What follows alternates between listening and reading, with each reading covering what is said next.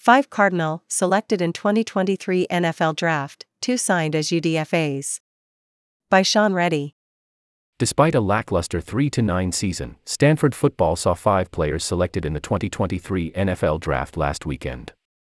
Two more signed to teams as undrafted free agents, UDFAs, after the draft was over, meaning that they will also be offered contracts and spots on teams' 90 man off-season rosters going into training camp. Wide receiver Michael Wilson was the first to be drafted, the Arizona Cardinals selected him with the number 93 overall pick in the third round. Next up was senior cornerback Kyu Blu Kelly, who was selected in the fifth round with the Baltimore Ravens' 157th overall pick. Kelly is a two time All Pac, 12 second team selection who started all four years at Stanford.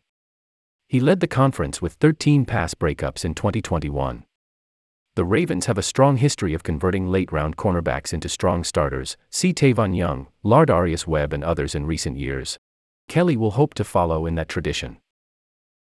Two starters from the Cardinal offense were selected in the sixth round.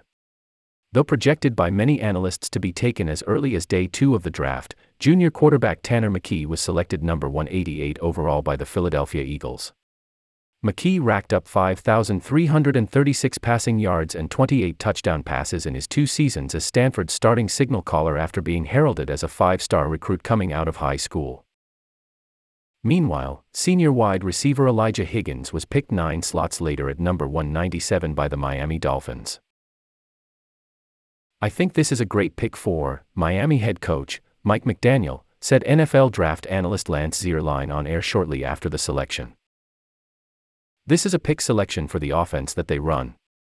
And I think Elijah Higgins, he's going to do the most with it. Stanford's last player drafted was fifth year safety Kendall Williamson, chosen with the penultimate pick of the draft at number 258 in the seventh round by the Chicago Bears.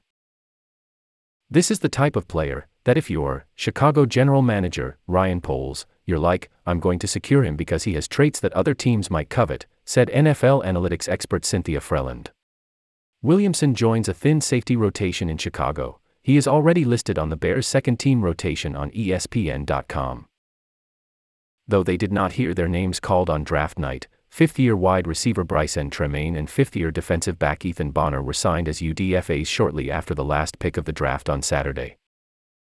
Tremayne finished his Stanford career with 1,017 receiving yards and 11 touchdowns, earning an All Pac 12 honorable mention in his senior season. He joins the Washington Commanders on a deal that includes $100,000 in guarantees, per KPRC2's Aaron Wilson. Bonner signed with the Miami Dolphins on a deal boasting $80,000 in guarantees, per Barry Jackson of the Miami Herald, after recording 28 tackles and 5 pass deflections in his senior season. Bonner boosted his draft stock last month with an impressive performance at Stanford's Pro Day. The Texans' blazing 4.39 second 40 yard dash was the best among all participants. With the 2023 draft and early UDFA signing period in the books, Stanford now boasts 31 players on active NFL rosters, a mark good enough for third best in the pack, 12 after UCLA's 38 and Washington's 37. Sean Reddy 22 is the Daily's financial officer, business team director, and a desk editor for the sports section covering Stanford football and tennis. Contact him at sreddy at stanforddaily.com.